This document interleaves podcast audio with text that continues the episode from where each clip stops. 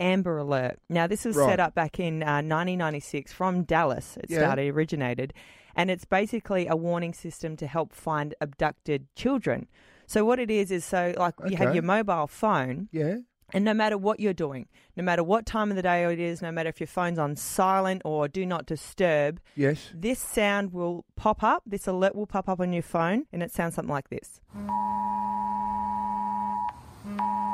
Right. So this is an alert that will say there has been an abduction of a child and it will have details. Can you please keep an eye out for a car? It could be this color, this Right. is the number plate. And it is a system so that police can get assistance where you know there's a kid that's Yeah, just obviously yeah. been abducted, they might be uh, had been taken, they might be on the run, they might be in a car, it might be in a certain area. Yep. But this system just alerts you as soon as they can so that they can get the help of the community to find this child. We need to have this here. That's amazing. It's nationwide now in America. yeah, so it started yeah. in Dallas, Yep. and, but it's across the United States, and they have helped so many kids. well, even just the fact that it makes that noise would, would create a tur uh, talking point Yep. Mm. with whoever you're with at that time, wouldn't it? Particularly Yep. if you're sitting there and you hear four or five of them going off. Yep. Have this here in Australia, even if Yeah. it helped one child. Absolutely. Right? Yes. So I think it's a great system. We should be getting it here. It might be something I'll have to tell the uh, Premier about. Aaron Phillips and Soda in the morning. oh Adelaide's number one breakfast show. Mix 102.3.